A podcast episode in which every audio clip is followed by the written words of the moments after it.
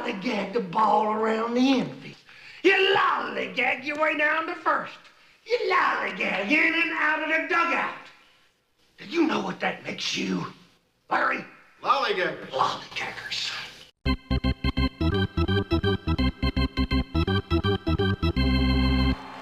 This is the Bullpen Brothers. And welcome to the Bullpen Brothers. Randy Heights, Dave, Myra, Carrick, talking a little college baseball, talking Big 12 baseball. And how wacky has this conference got, Dave? I mean, look at the standings. It, it's crazy right now in the Big 12. Randy, as improbable a weekend, specifically talking about Oklahoma, as you could ever imagine. If I was to come to you and say that, hey, they're 32 and 8 heading down to Austin, it would still be shocking to sweep the horns. Uh, it's never happened before in program history, and it comes in a season where inconsistency has ruled the day for Oklahoma. You've got uh, other other places in the Big 12. West Virginia, you know, sweeps TCU. Texas Tech looks good and then drops their last game to Baylor. They're getting smoked by Abilene Christian last night and get saved by a rainout. But the whole point of this is, is it, nobody knows anything about this conference yet. It's every single weekend, anything can happen. And I fully agree. And I don't want to take anything away from anyone, but I think it goes into what I believe you and I talked about last week. This conference is good. There's just not a great team. The depth Correct. in this conference is better than it's been. I don't feel like even Baylor, who, you know, has got a bad overall record, they're not just a horrible team. Just like you look, Oklahoma, they went and won that series against them. They won a game in Lubbock. They could have very easily won a series against Texas a few weeks ago. You know, it's it's not like there's that really really bad team. But also on the other hand, it's not like there's this really dominant team in this conference right now. No, I'll see if I can summarize it just like this. If any team in the league is not on their game on any weekend, they can get beat by any other team in the league, Baylor included. Yeah, fully agree, man. I mean, it's crazy. And you talk about last weekend. I think it goes to prove a point that I talked about on the franchise last week before the series started. Last week proved to me, and we have to see it again consistently. I feel like right now, and it doesn't mean like they're high level arms or anything like this. So let's not get carried away and come after me, folks. Oklahoma, as far as starting rotation, they've got the best starting rotation in the Big 12 right now. And what I mean by that is the consistency factor. You know what you're going to get out of Braden Carmichael. You know what you're going to get out of James Hitt. You know what you're going to get out of Braxton Douthit when he's healthy. You know those three things. What you don't know is what's going to happen out of the bullpen. That's the big difference. To that point, I, to that point, though, I, I, think one of the biggest things to emerge out of this weekend, in my opinion, is Carter Campbell mm-hmm. is possibly the the stopgap guy. The, the guy, you know, you hand the ball off to sixth inning or later and say, "Hey, go get him," until we can hand it off to our closer. If he gets into a rhythm, you, you leave him and close it out. But no, it, consistency wise, I have to agree, Randy. I, I don't see across the board another Big Twelve, and you're talking all three starts: right. Friday, Saturday, Sunday. I don't see anybody better from those three days. You have better Friday night guys across the league, but as as a collective group, no, I think you're you're correct. And, and you know what? I'm all on board on the Carter Campbell thing, and I'm not criticizing here. But it's kind of like what I before I made that statement about the starting rotation, I need to see it like I needed to see it for about three weeks to go, yeah, that's the way I feel. And that's kind of the way I feel about Carter Campbell. I think you're right. I think that is a possibility but I need to now see that again this week out of Carter. You know, it's got to be before I can go on a limb with anybody out of the bullpen. I got to see consistency, kind of like what we've talked about with a lot of guys over the last few weeks. This team has been inconsistent. If I start no, seeing the right, consistency, then I buy into that. You're right. I mean, look at guys like Aaron Weber and Pierce. They have all had good sections of the season where they've come out and done really well, mm-hmm. closed games, and, and held leads in the late inning. Then they come out the next week and don't. So no, you're absolutely correct. He could be that stopgap guy, but he's going to have to come out and do it again because up until now, nobody has out of the bullpen yet. And, and let's go with Will Karstens too. Let's not discount what he did on game th- two on Saturday. I mean, he came in and shut the door. I mean, so if you can start getting consistency out of those guys, and I will say this with Will, I feel like I, I feel pretty decent about Carter, you know, being able to do that. And I feel like Will can do that too, because when he was starting before he got hurt early in the year, Will looked pretty good at times. I'm not going to lie. There were times I thought Will should have been the Friday night guy early in the season. And that wasn't taking anything away from Kel Davis. It just seemed like he had that demeanor on the mound.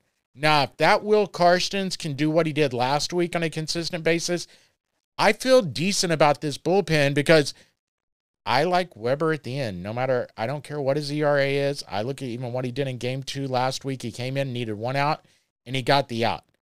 I, they're starting to develop guys. Now it's the consistency factor now it's a consistency, and yeah, you're right. It, Will Karstens has Friday night stuff, and I think if you're an OU fan, that's what you have to like is that you've got a guy out of the bullpen you can hand the ball off to with a lead. But consistency is what needs needs to happen, both with with he and, and Carter Campbell. But Weber's your guy closing. Uh, I, I don't see a better option. Like I said, if, if Carter's in a game and he's you know only through two innings and is cruising, I, I don't see right. messing with that. I, I don't know why you would, but uh, yeah, you've got two guys that you can consistently rely on to come in and do that with with Campbell, uh, to hand the ball off to Weber, uh, that that puts him in a really good spot. Uh, I thought Kale Davis might slide into that role, you know, when when he jumped out of the Friday night starter spot, but hasn't really materialized. Maybe we start to see some more of him uh, starting midweek here. You know, I, well, we don't have many midweek games left on the schedule. I, I, I think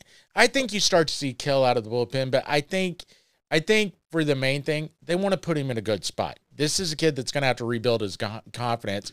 And I think a best case scenario right now to just try to get his confidence up is if on Friday, Saturday, or Sunday this week, oh, you could get out to a huge lead, you know, and just go, hey, Kel, there's a nine run lead on the board. Go out there right. and do your job, you know, just to kind of get the confidence. Because I'm one that I still say Kel's a vital piece to this staff. With the arm talent he's got, he can be that setup guy. He could be a closer in some games. He's just got to get his confidence back. And and you could tell almost in his last relief appearance against Oklahoma State, that poor kid has lost his confidence. And, and right now, I think for the coaches, it, you don't want to destroy the kid. So it's how do you get his confidence back without destroying it, you know, destroying it anymore and without costing yourself a game with a guy that's, you know, struggling confidence wise. Yeah, no, I, I think he was put into a tough spot against OSU, especially on the road against his former team. Uh, there's no love lost there with a kid that's already struggling. That that was a bad recipe, and I think now, yeah, they're trying to figure out the exact right time to get him in in a good spot. You know, you got to be careful with that. Like you said, you can't sacrifice a win with a guy that's not throwing strikes, but you also have to keep him engaged, and that's that's going to be fascinating to see what what they come up with. You know, if if they do get out to a big lead at some point this weekend probably will see him. I mean, that, that, that makes perfect sense to get him out and then throw some innings uh, w- without the, the high pressure stuff on him and uh, see if he can kind of come out of this funk. But the rotation as a whole is starting to, to get set and consistent. The, the guys behind him, there's a little spark of maybe some consistency out of the bullpen. The offense did just enough. I mean, they, they weren't just hammering, you know, all nine innings. They, they capitalized on some mistakes Texas gave them. Uh, Caden Powell rips a two out RBI uh, double uh, a golf. Lucas Gordon on Friday mm-hmm. night that was gigantic. I, I thought that turned the, the, the tide of the entire series. End up uh, winning that one and then two on Saturday to sweep Texas. And I'll tell you, it, it really completely threw everything on its head from this time last week to now. See, and where we are talking about OU baseball. And, and you know what's really funny offensively? I feel like they did the exact same thing they've done all year long at the offensively this past weekend. Eh, I thought it was a photocopy. The one difference, the one difference, they got some hits with guys right. on base. You know, because go back and look and see how many guys they've left on base all year long. That's been their problem. They're in the top 10 in the nation in receiving walks. You know, they, they've got over 240, I think it is. The problem with some of the games early in the year, they were still getting walked like they did against Texas. They just couldn't find a way to get, oh, great. They've got two guys on, nobody out. They could never get that hit to get anybody home. And to be honest, right. that was the biggest difference on Friday and Saturday for against Texas. They got those guys on via walk, and then somebody, I don't care if it took one out, two outs to get it, somebody finally got the clutch hit to drive home some runs and break that seal. And I really think Dakota Harris being back, and, we had talked about this several times, is the biggest difference. It just takes a lot of pressure off your Spikerman's. It takes a lot of pressure off Jackson Nicholas. You know, some of these returning guys, it lets them breathe. It's not all on their shoulders as sophomores. They got a guy out there in Dakota Harris that's been doing well all year long, and he can go pick up some of that slack. Yeah, he can, and it also does what we, we've also touched on is if you've got a guy struggling, you know, anywhere with McKenzie being a utility guy that can play any mm-hmm. position in the infield, you know, you, you can give a Wallace Clark a couple days off. Say, hey man, get away from the game, or just hang out at the hotel, come to the dugout. You know, just just relax and, and take a breath. You know, these guys have been under enormous pressure to produce. Uh, with Harris back, yeah, McKenzie can, can slide over to third. They don't miss a beat defensively, and actually are a touch better offensively. Uh, but no, you're right. I mean, if you're top 10 in walks, you're getting guys on base. If you're losing games, that means you're not getting them in. And they finally got some two out consistent hitting just enough to go with good pitching and decent defense this weekend to win. But no, Dakota Harris, I mean, that you can circle to it. Even the games they've lost since he's been back, it, it's had a different feel offensively with him in, in the lineup. Uh, no doubt about it. I mean, and you just see other guys starting to pick it up more. Bryce Madron, who we're going to talk to here in just a minute. I mean, look what he's done over the last two weeks. I mean, he's at what, eight home runs now overall?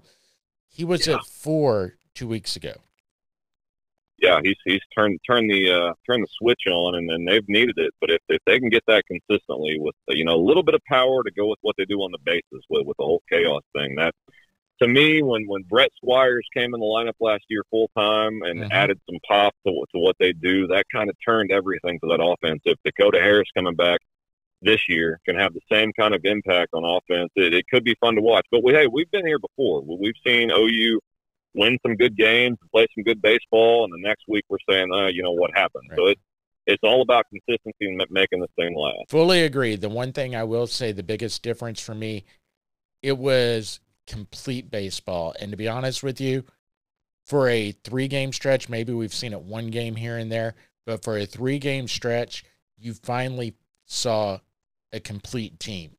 Now, granted, like you say, you got to see it more than just last weekend, but there's reasons why I think have more confidence than you've had in the past in this because you saw it for three games in a row.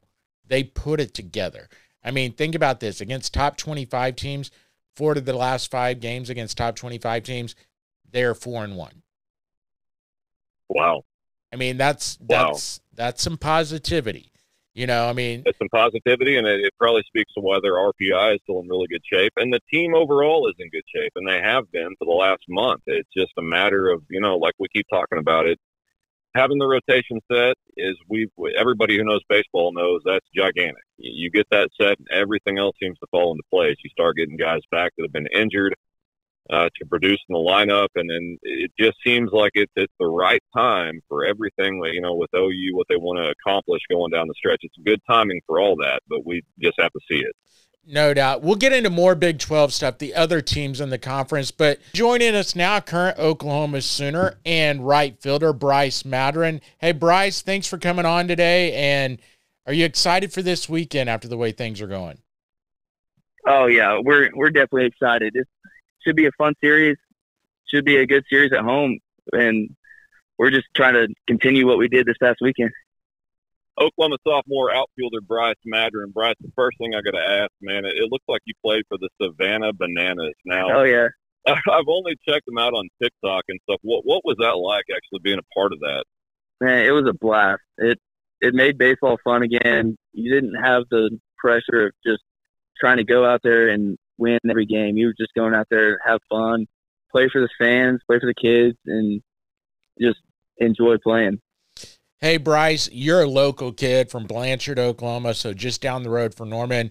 You know, how big a thrill was it for you not only get to go on and play at the Division One level, but get to play for a school that I'm sure growing up you got to see play baseball many a times. How how exciting was it for you the day you signed at Oklahoma?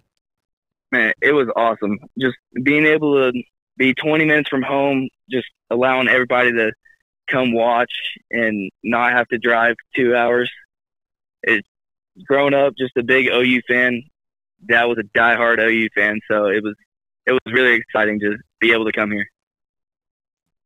Bryce, uh, did I read it right, or are you part of triplets? Is that right? Uh, I have triplet siblings. Yeah, Okay. I'm the I'm the oldest. Okay, okay. Uh, Let, let me ask: Are they able to make every game and watch you now?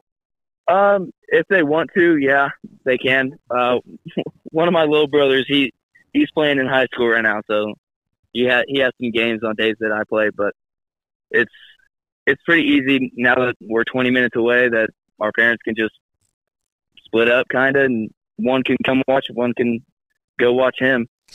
Hey, Bryce, you started all year long. I believe you've even started every game for Oklahoma so far this year in right field. And, you Mhm. know, you start you were at the plate, you drew a lot of walks early on. What has changed though for you over like the last month and a half? Your batting average has raised hundred points and your power stroke that we all knew you had, it, it has started to develop here at this level. What what's been the biggest transition for you here in the last month?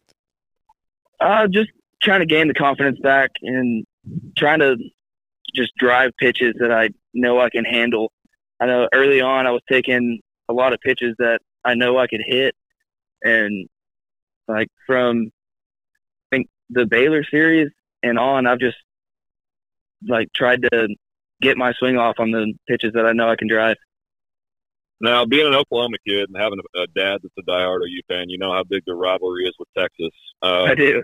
To, to be to be a part of the team that is the first in OU history to go down and sweep the horns in Austin. Right. Uh, what what was it like hitting that uh, three run jack in the last game? What was that trotter on the bases like? it it was cool. It just just put a stamp on what we know we can be and how we know we could play, and it was just awesome. The atmosphere down there was it was great playing in front of that many people that just kind of hated you, and just being able to do that was awesome. Hey, Bryce, you looked at this team, you guys three games over 500 right now and had a huge, like we said, sweep over Texas this weekend. How do you capitalize on that momentum down the stretch run? Because you guys now are one of those teams that everyone's talking about again, being a potential regional type team. Right. I mean, we just got to continue to play like we did down in Texas. I mean, everybody had the confidence. The pitching staff threw well. Our hitters put up runs. I mean, just doing what we know how to do and just continuing to do that would it it just make us that much better down the road.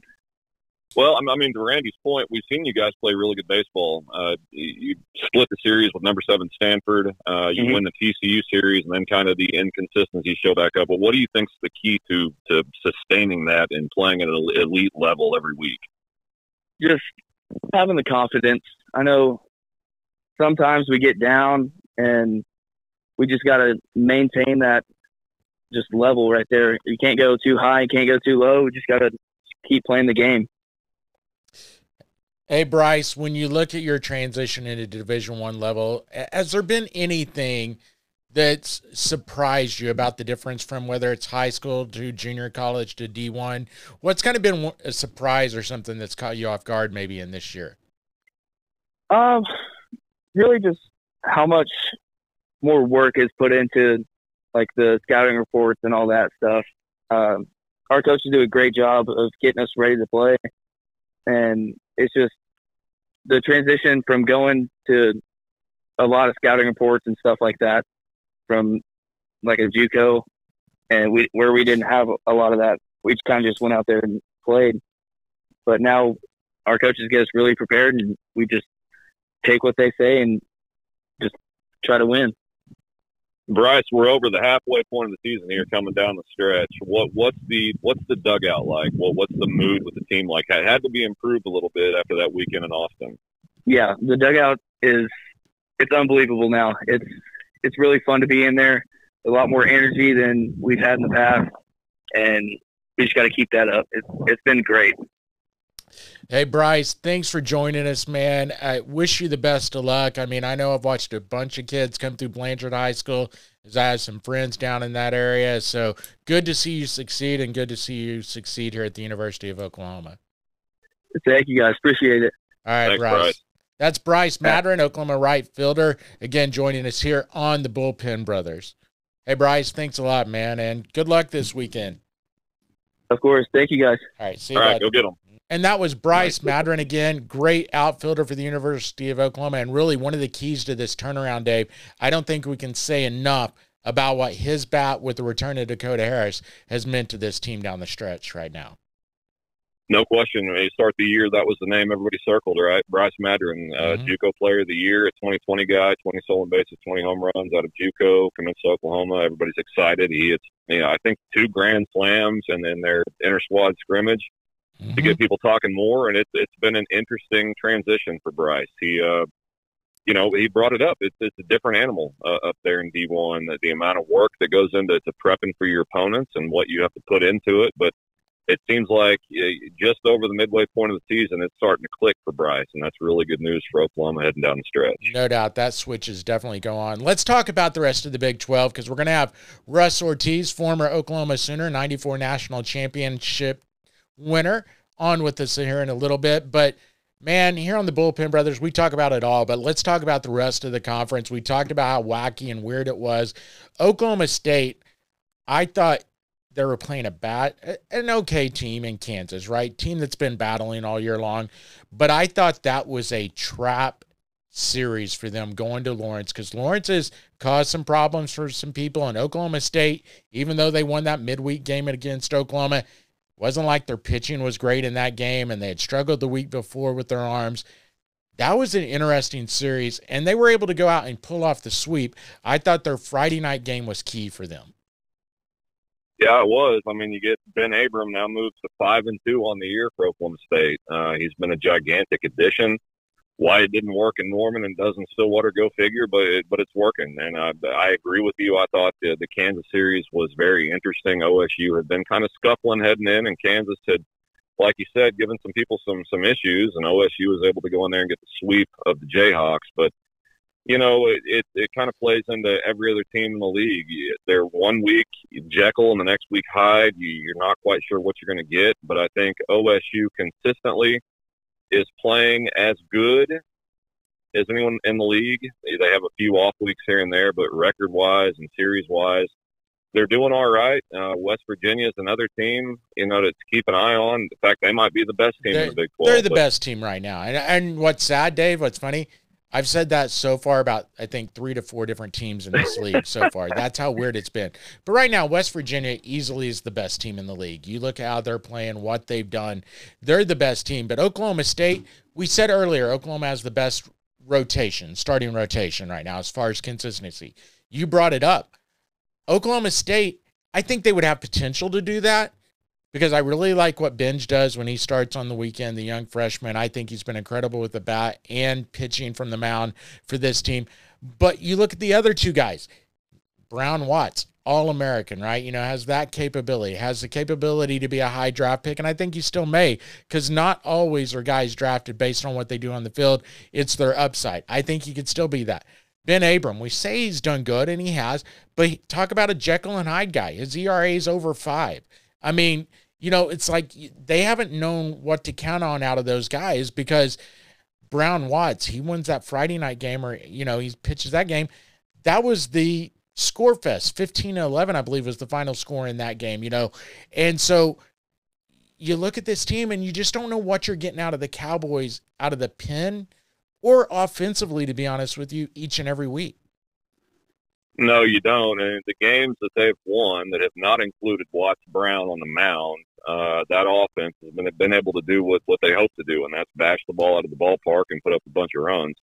When they don't do that is when they've gotten in trouble. But I think why we both sat here and said we see maybe a College World Series team if they get it together is just due to that because they do have the capability on offense to put up a ton of runs, as Oklahoma found out last week if they get consistent pitching and then get their rotation set, I think they're in great shape. But them, like everyone else, is still searching for that. Yeah, no doubt about it. I mean, you look at the Cowboys, and I think they've got a ton of talent and they can still do it. Now, I do think Nolan McLean getting back will be key. I know last week they said he is available for pinch hitting. I didn't see him at all this past weekend, which I don't blame them. They were in a spot you didn't need him. Give him a few more days off. Just let him rest mm-hmm. because, and to be honest, they're going to Michigan this weekend. A, I don't know if that series is going to be played. There's heavy chances of rain all three days Friday, Saturday, and Sunday in Ann Arbor. So I don't know if they'll play that series. B, it's a non conference series. Let him get healthy. Just let him rest. You know, if let, let him get healthy. Yeah, no, no reason, no reason to rush. It's probably going to be nice and chilly up in Ann Arbor, if I were to guess, which doesn't help with injuries. So, yeah, non-conference, you, you don't throw your best tosses at it. You go up and you know do what you can do and hope for the best. But no, it's it's definitely not a series to to test the McLean see if he's good. That, that's what you want to bring back when you're positive he's 100 percent for the stretch run. No doubt about it. And then you look at the other one you know, West Virginia, you made mention of them. I think they are the best team. They're the most complete team so far in the Big 12 because I can look at other schools, Texas Tech, yeah, they they can hit the ball. That rotation suspect at best. I mean, you, they once you get to Beckel in the bullpen, close the door. It's over for the most part. You know, other than that run he got against Oklahoma, you don't see him give up anything. You know, and so I look at it that way. You you just go on and you move forward. But I think West Virginia, what they've got, they got Wetherholt back last week off injury, and you saw what they can do when that whole team is there, the whole unit is there. And that's the reason I give them the nod. They went ahead and won another game and won the series against Oklahoma State without having their best player in the lineup for two of those three games. So, you know, that's where I look at West Virginia. They are a scary team. And I know 1012 Podcast Network, they tweeted out last week, and I agreed with them they're probably right now the only regional host coming out of this conference. No, I couldn't agree more. I mean, you look at consistently what they've done through the Big 12 season. They go into Stillwater and, and win that regional, which is not easy to do against the Cowboys. And then, yeah, sweep TCU and Morgantown. And it it's a team that has kind of come, you know, off the radar, off the map. Uh, I don't remember anybody really penciling them in as, as the Big 12 best before the season started. But they have played their way into it, and it's you you can't ignore what they've done and what they're doing. And yeah, up until this week, right now, they are the best team in the league, no doubt about it. Yeah, I mean it. It's pretty interesting what will go on, and you know what? Let go. Let me go ahead and give you a couple of updates, programming updates uh, uh for fans of teams. Um, Oklahoma baseball, they're going to play tomorrow, but now it's a one o'clock start time tomorrow. One o'clock. Uh, it's crazy. Yeah, weather this week has been insane. You know, it's, one o'clock start for Oklahoma tomorrow. Yeah, we are actually down in one of Oklahoma's beautiful state parks, McGee Creek, and we could not have picked a worse week. It has rained two out of the four days we've been here, so a lot of Yahtzee, a lot of poker, and a lot of talking college baseball. That's man, it, it is a mess right now. The weather has just been crazy. But let's, you know, just real fast. Oklahoma, we mentioned earlier, because we're going to have Russ Ortiz on here in a little while. And Oklahoma gets a series sweep, a three game sweep. They've went down and won two in a row before when they played two game series in the midweek. That's happened not a lot, but it has happened. They've never swept on three times. This is probably, as far as games I can remember in Austin, one most memorable would have been 2013 when OU won the series down in Arlington the year they won the Big 12 title. That one sticks out just because I was actually in Austin when they did that. The other one, one of the more memorable wins in Texas against Texas, was definitely the run, the 1994 team. They went to the regional down in Austin. They won that. There were no super regionals, so that was for a bid to go to the World Series. And they beat Texas on their home field. So after last week, that 94 team and what Russ Ortiz, who's going to join us in a while, what they did in Austin was just incredible.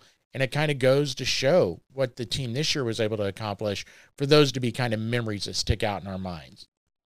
Yeah, no doubt. And well, what's weird to me, I mean, like I said earlier, if I told you that Oklahoma was 35 and 8 and went down and did that, it would still be hard to believe. Mm-hmm. And to go down and do it on a year to where you never know from one week to the next what OU baseball is going to look like. And they've taken some pretty bad beatings. They've lost. They lost a ton off last year's team. That's been well dissected. But the whole point is nobody saw that coming. I mean, out of any year, any season, for this team to be the one to do it, it's insane. But I, I think that just goes to show us what the Big 12 is and isn't this year. That it's just a bunch of good teams, and anybody can get you on any day. Yeah, it, it is so true to see that and, see what's going on. you know, anything can happen. And in fact, let's go ahead and bring on Russ Ortiz here to talk a little bit about his days in the majors and, you know, what it was like being at Oklahoma then and now.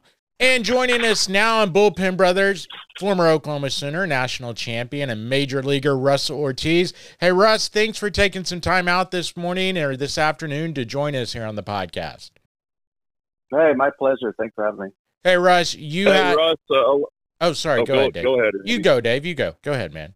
Okay, uh, a lot of people that, that follow you guys, you know, the, the classic names of OU baseball and kind of keep up with y'all are curious what, what, what you guys are up to nowadays. So if you would just, just kind of fill us in on, on what your daily life is all about now. Uh, well, so I've been, you know, this is my 13th year being retired. And so, um, it's just been really about family, about spending time with my family. Um, you know, I, I had a golf apparel brand for about seven and a half years, uh, where we gave all of our proceeds to charity. And so that was really cool. And in the midst of that, you know, help out at the school, been the athletic director for the school. I was helping coach, you know, my kids and T-ball, softball, you know, coach pitches, all that stuff. And then, uh, was a little league president one year. Uh, so stuff like that. And then everything else has been about just being here for the family. I mean, it's a huge blessing to be able to, uh, have that, you know, have played as long as I have had and, and, uh, or as long as I did and, and have the time, uh, and the availability to just be with my family and be, be here and be involved in all the things, Hey. you know, we, we have going on. Hey, Russ, you had one of those really interesting careers because you and I both know not everyone gets to make it to the majors, but you had a career at Oklahoma that was a very nice career. You get drafted and and I think you showed the perseverance as you just keep battling and you know fighting. You can you can do whatever you want. And what was that goal or not that accomplishment like for you to finally make to the major leagues after battling through the minors all those years? Uh, it was, you know, it was a, I mean, the only thing I've ever dreamt about. I mean, you know, once I started playing t-ball and, uh, you know, shortly after that, I wanted, you know, I dreamt about playing in, in, in Dodger Stadium. I mean, that's where we live near. So that was a stadium that was always in my head. And, and so, you know, going through high school, I got an award for, for high school and got to actually be on the field at Dodger Stadium. And, and that's when everything really started to be like, man, this is unbelievable, you know, to be, to be able to play on a, on a field with this type of grass. I mean, the grass was immaculate or is still. And so once I got to OU, you know, I, it's like, this is a big, big time school. And, you know, they had just come off of a College World Series appearance and, so I was like, this, you know, this is big time. I have an opportunity to potentially do well enough to get drafted. And, and that was the goal, you know, and, and so I did well enough to get drafted my, after my junior year. And, and once I, I left, you know, for the next two and a half years, everything just went really well. And, and so, uh, yeah, I got drafted in 95 and then I made the open day roster in 98 and, really never looked back. Uh, I went up and down in 98 for, you know, a couple times, uh, about three or four times in the first half of 98, just because I wasn't pitching in the big league. So they sent me down to pitch. But ever since the second half of 98, pretty much was, was, uh, on a major league roster, you know, until 2010. So, um, except for the year that I missed because my elbow. And so, yeah, so every, so it's from day one to the last day, I mean, it was always a dream come true. It was always something I worked for, worked really hard for, had a lot of people help me along the way, a lot of coaches, a lot of players and all that stuff. And so, uh, I tell people all the time, I enjoyed every single second of it. And I never had a, I never felt like I had a bad day, even if I didn't pitch well, whatever. I never felt like I had a bad day and that, you know, I was just living a, the, a dream and, and and at the end of the day, you know, to be able, the perspective I had is, you know, when you're five, six years old and you dream about doing something, like how many people actually get to do that, you know? And uh, when you dream about it for that long and then actually get to do it and do it for 12 seasons. Um, so keeping that perspective, you know, always helped me to, you know, feel really blessed and, and honored to put on a uniform and never took it for granted. Talking with former Oklahoma Sooner and Major League All Star Russ Ortiz. Yeah, I had you on my fantasy league back in the day, man. Uh, you had a very sustainable major league career. I mean, uh, guys play forever. Just a chance to get a whiff of one game, and then you were able to do it over a decade. That that's awesome. I uh, when you went into the Giants organization, you were primarily still a reliever. Is that right? Well, what was that like changing to a starter? Uh, I was not happy about it. I can tell you that because uh, I I got yeah I got drafted as a closer because that's where I ended my um, career at OU you know, as a closer, and that's how I got drafted. And so, and that's how I did really, really well. Um, you know, the first couple seasons in minors, and so when they said they'd like to switch me, I, I wasn't happy because I, I thought I was on a really nice path to to the big leagues as a closer, and I love that position. And so, um, but I quickly learned that you know they made the switch because they they knew I had you know at least three pitches that that I you know quality pitches, and I had the makeup to be a starter. I had you know the stamina, et cetera, et cetera. So, uh, but at first, my first reaction was I wasn't happy. I was thinking, you know, man, this is gonna stunt my my growth, and it's gonna going to you know halt my path to the big leagues, and um, you know, but I mean, my you know, I'm a Christian and my faith plays a big, you know, has always played a big part, you know, um, since college. And, and so, and they're reverting to that is like, I just have to just trust that, you know, these guys know what they're doing. They're not just, you know, uh, because, and because I was considered in the organization a, a big prospect, you know, they weren't just going to just throw this out like, Hey, we think, uh, you should be a starter.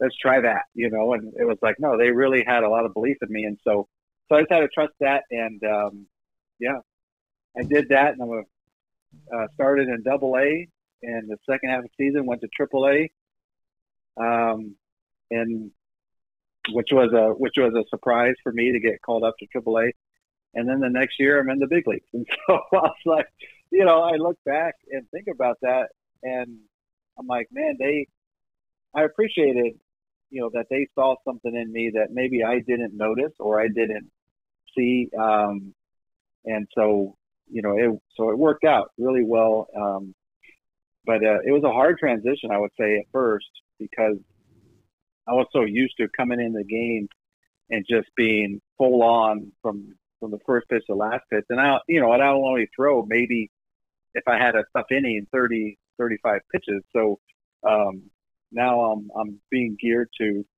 start a game and finish a game and so it's a different mindset and um, but I grew to love it and that's what I did the you know heavy majority of my career and um, so it's funny because after I you know I got hurt a couple times and so with within you know because of that and and then you know I was having to make teams the last you know three four years of my career you know I was putting the bullpen a lot um, I actually did terrible out of the bullpen. You know, when I first started pro ball, I did great out of the bullpen and did well. You know, my first uh, half the season with the Giants as, as a reliever. Um, and, but then towards the tail of my career, when I had to relieve, I was terrible. so, um, so yeah, I, I hated the way that it, it, it, you know, it ended up, you know, how my career finished. Um, be, you know, just because I just did a terrible job relieving. And, you know, part of it is because my mentality was, was as a starter. I mean, you know, 90% of my career as a starter and the mentality is just completely different. And So, so I did a, I did a bad job of, of adjusting, you know, I mean, I tried to do everything I could. I just wasn't able to make that adjustment well. And, you know, some guys are, and it's really impressive. And I, I just wasn't able to do it. So I just I hated that, but at the same time I was like, look, I got to be ready. I got to get over this and be ready. And I was ready every time. And I go in with, with every uh, ounce of confidence. And then, um, you know, but I did. I think I struck out my first hitter, and I believe I struck out my last hitter in my career. And so I was like, well, you know, at least I, I can say I can, you know, have those bookend strikeouts and and uh, start on a positive note and then left on a positive note and all and experience everything in between, everything you can imagine, the good, the bad, the ugly. Hey Russ, I, I know you've been around the program and everything since you left left Oklahoma, and, and you've stayed in touch, especially recently. What are your thoughts on comparing almost to where it was when you were at Oklahoma, going to the World Series and winning a national title, to to kind of where it is now and what they've been able to build up over the last couple of years? Well, ever especially ever since uh, you know Skip became the head coach, um, you know his reputation as a coach, especially handling pitchers. I mean, so I was excited about that because you know pitch, uh, good pitching, you know, wins championships, and and I think last year was a, a testament to that, to where they um, they had good pitching, and that really helped them, you know, continue to move forward and, and have an opportunity to win the national championship. And so, um, and then the people that he surrounded himself with, um, you know, in the program, has surrounded himself with, and that, you know, so I've always paid attention, you know, but but since you know Skip got there, um, I, I would say just because of timing, just because of what I was doing at the time, and just timing that I was really, I've been really able to pay attention, and and I love what you know Skip brings to the table, and um, you know that he's what he's trying to get these guys to do, and you know make keep, make sure that they're responsible for what they're supposed to do, accountable to each other, and and that they're not going to fear anything, and and so I've always liked that. And then now having you know someone like like Reggie, you know Willits in in the picture, like it it brings a, a different dynamic to the team to where you know they put pressure on other teams, uh, and you know so if they execute offense and defense, it puts a lot of pressure on the other teams, and and I think having those two guys uh, along with the other coaches, you know, to to also, um, you know, handle the guys that they've, I think what they've done is created an atmosphere of, of guys that aren't going to back down ever and that they're always going to come at you. Um, and that's, that's what I love seeing, you know, talking to, uh, Ryan Gaines. I've known Ryan for long, you know, a long time and, you know, he was the, uh, student trainer you know, when I was there, uh, my first year. And so, you know, I've known him for a long, long time. And, you know, he's the director of baseball operations and, um, he has the same mentality, you know, and he doesn't even put on a uniform and he has the same mentality. Mm-hmm. And, you know, Greg Tipton and all those, all those guys, I mean, they have that same mentality of like, you know, they, they could beat anybody. And so I, I love that. And, so getting to know the guys, getting to meet the guys, I mean, they have their all, all just like any team, everybody has their own personalities, but when they come together and when they have goals to to execute together, um, you know, they feel like they're unstoppable, and I and I love that. And I got and everybody got to see that last year.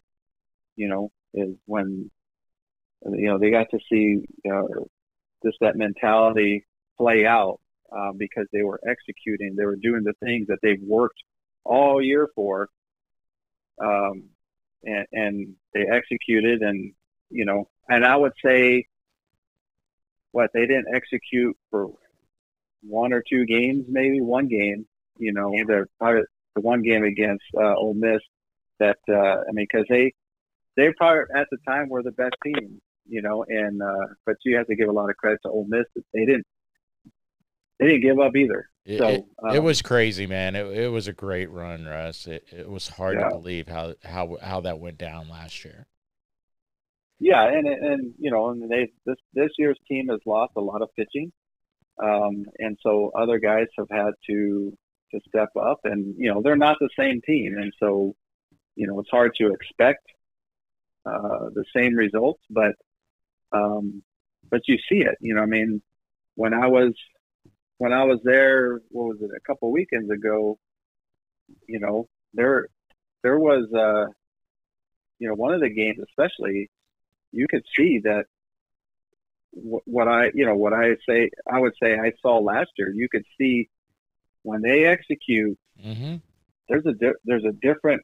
They walk different. They look different. They carry themselves different, and the aura around them is different. And it, and you know, and the stadium feels that, and and I think the other team feels that, and so so the trick is is just to, you know, find a way to get these guys, you know, they're struggling in the first couple innings, to not, you know, let their emotions go, you know, kind of downward and then figure out how can we pick them back up. You know, the, the trick is to, to, uh, talk to these guys, help them prepare that, you know, it's like they're prepared for failure or they're prepared for struggle. And so, so it's not surpri- meaning that they're not surprised by it.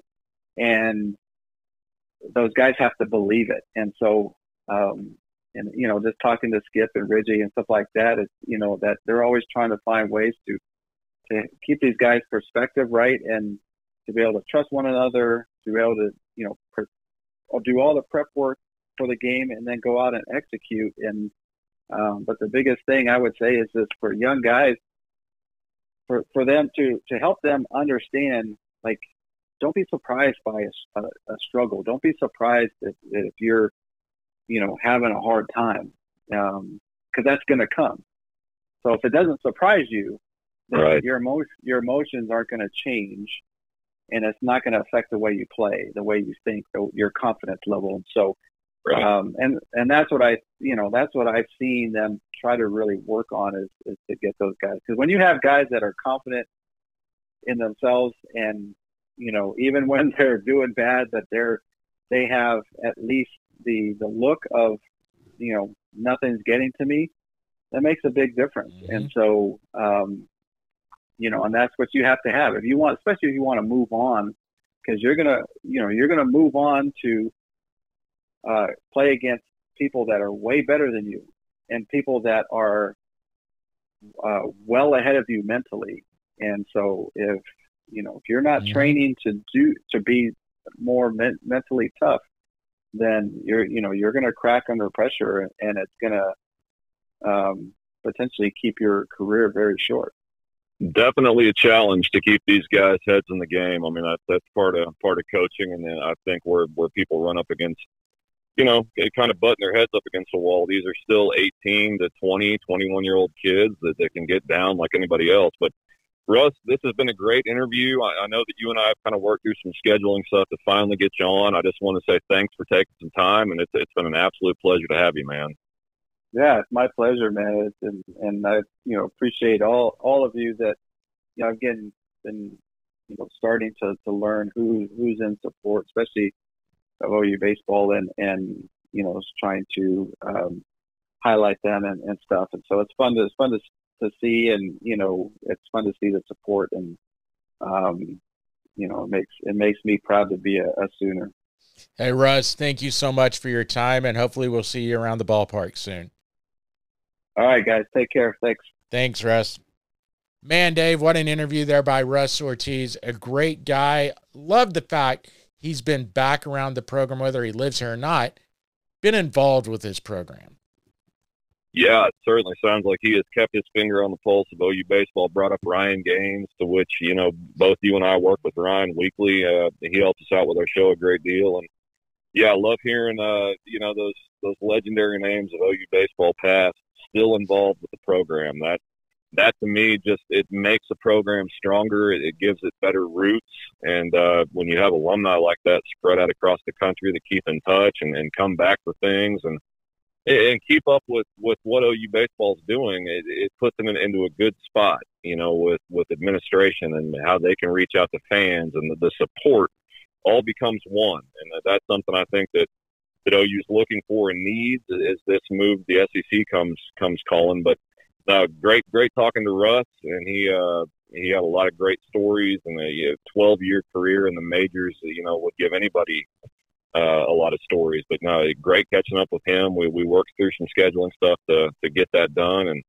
loved having him on. It uh, it really shed some light on on his career and what he thought of it, and the ups and downs, and what he had to fight through, and and what he's doing now. No, great guy, and I appreciate him taking the time to talk to us. No doubt, and I remember watching him when I was in school. I know with all these guys from '94 we've had on that was when I was in college. So, you know, it brings back a lot of memories. Love seeing that. Uh, but let's move ahead to this week, Dave. Big 12 baseball. We've talked about it. Oklahoma's got Kansas on the slate for them this week. And I'm going to say it's a huge series, not because Kansas is great, but we've talked about consistency. Oklahoma's got a chance right now, and I don't mean they have to sweep. Series wins the rest of the way. Their RPI is depends on what service you want to look at. It's anywhere from 49 to 52. They raise themselves anywhere from 21 to 23 spots in the RPI.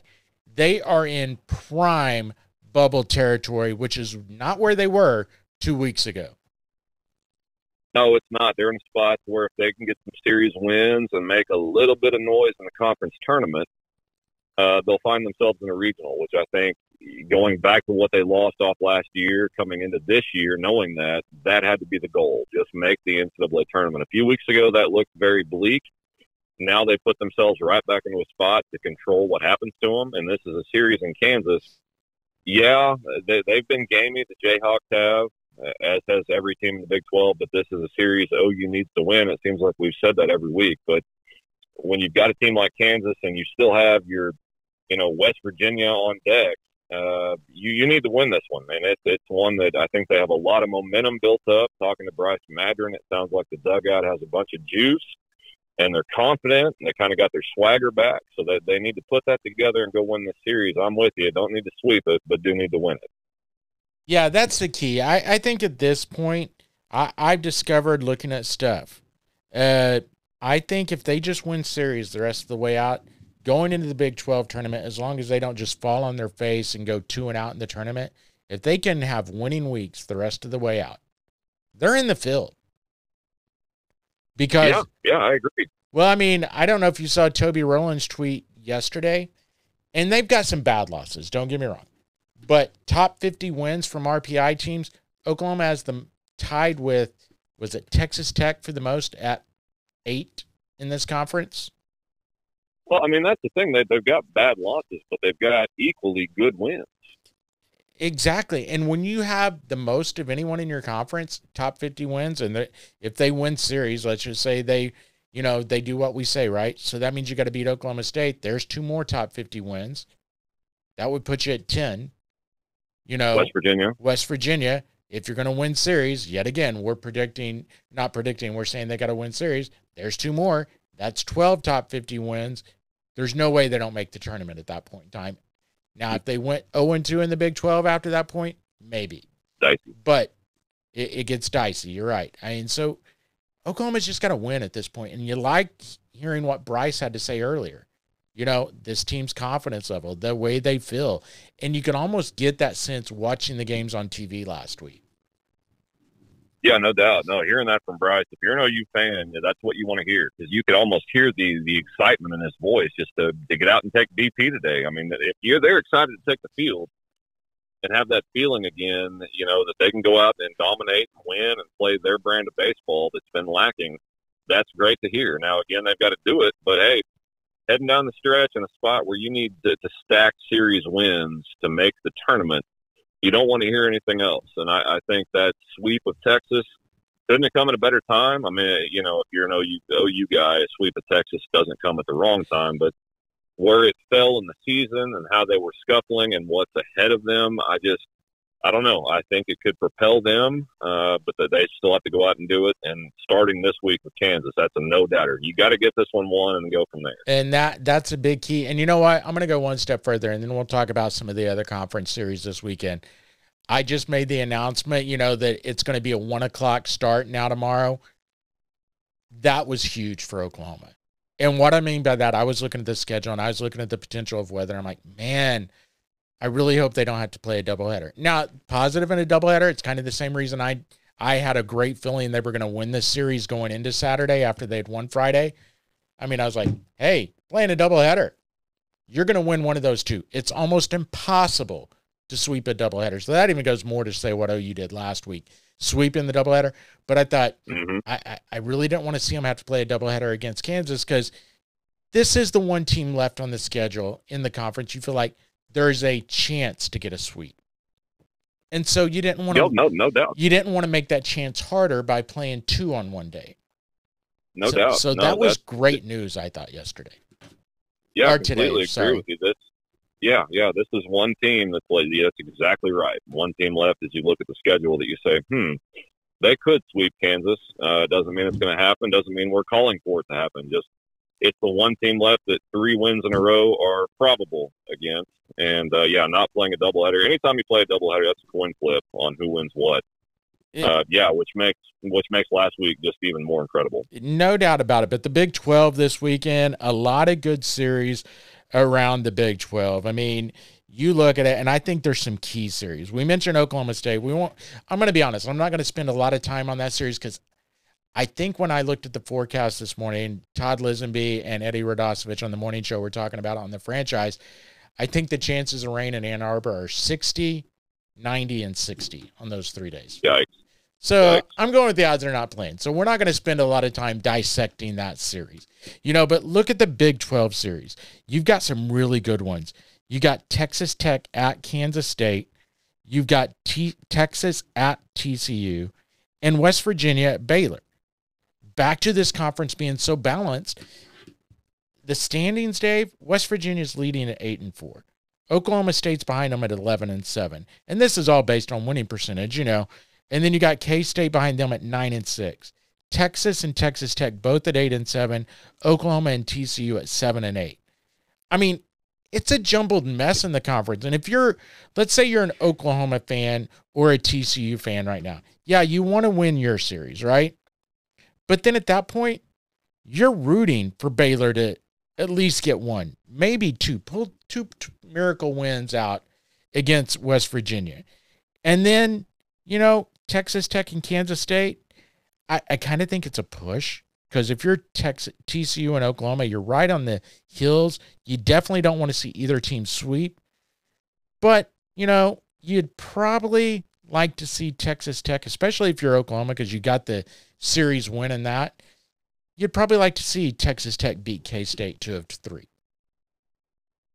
Uh, yeah, you might be thinking of TCU. Texas Tech, I think, won the series in Norman, didn't they? No, what I'm saying is, it, yeah, what I'm saying is, well, that's right, but they lost both series. You're right. My fault. My fault. You're right. No, no, no. So- yeah, no, I, I get what you're saying. It's it's so jumbled. It's kind of hard to tell who you should root for and who you, who you should root against. But it, it it's it's a fascinating weekend for me to to watch a few teams. Uh, a because of what you mentioned that of you know who who needs who to win, but also how how are teams going to respond? I I think David Pierce of Texas came out and apparently, you know, really got to his team's ass after the, you know, the, the sweep from OU. And I'm really curious to see how the Longhorns respond against, the, you know, what can be a very good TCU ball club.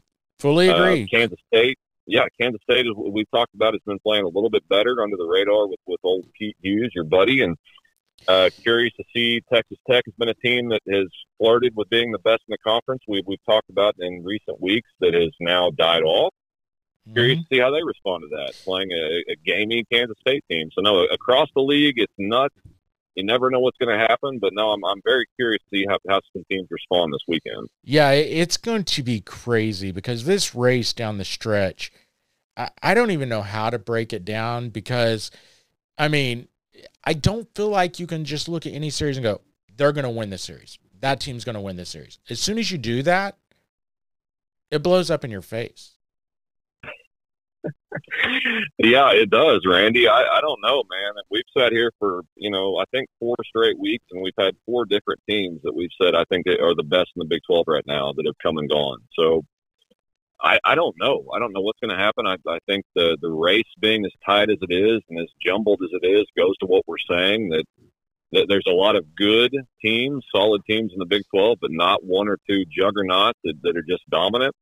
And uh, that makes it very exciting and, and very unpredictable. Now, I have no idea what's going to happen in these series. I, I do think Texas will bounce back and take that series from TCU. Uh, TCU coming off getting swept in Morgantown. I, don't know where, where they are. All right. Team. Let, let's do predictions. We'll go through just the conference series. Oklahoma, Okay. Kansas. Who wins the series? Oklahoma, two to Um, one. I'm going Oklahoma 2 1 as well. Uh, Texas, TCU. At TCU. Texas. I'm going TCU 2 1. Uh, West. Oh, right. yeah, I don't have any faith. I I I've watched Texas. They have they have Lucas on Friday and then Katie barred the door Saturday and Sunday. I- Randy jumping off Texas. Well, you've, you've never been on. I've never been so on yeah, you- Texas. I I, Oh. I just haven't liked what I've seen out of this team all year long. And it's kind of funny. No, you haven't. I know our man Calvin, you know, he's gone back and forth on him, but I kind of agree with what some of his Texas fans have said, you know, when they lost this series.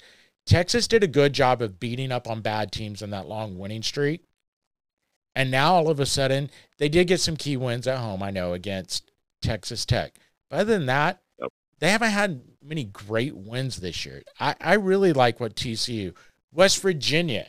What do you what do you think they do this week? West Virginia's got that big series this weekend.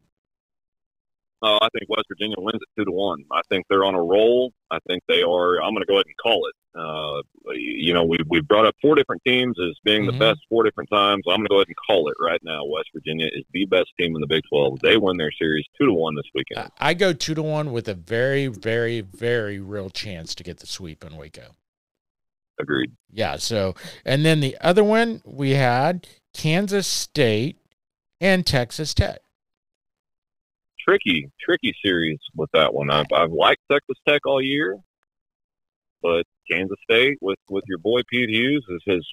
They've won some series they're not supposed to, so I'm, I'm still going to stay on the Tech bandwagon and say Tech wins it two to one. And I will say they played really well at home, the Wildcats have. And I think I'm actually going to lean the other way because I like the fact they're playing at home. If this series was in Lubbock, I, I would go, actually, I'd say this. If this series was played in Lubbock, Dave, I would say the Red Raiders sweep it.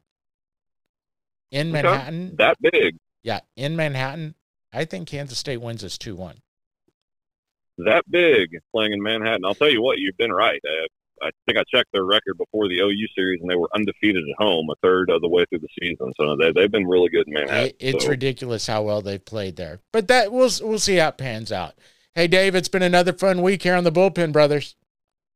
You bet, Randy. Always a pleasure to join you, and we will talk to you soon. Talk to you later, man. That's that. That's another episode of the Bullpen Brothers. Again, thanks to Russ Ortiz, Bryce Madron, and we'll be back again next week.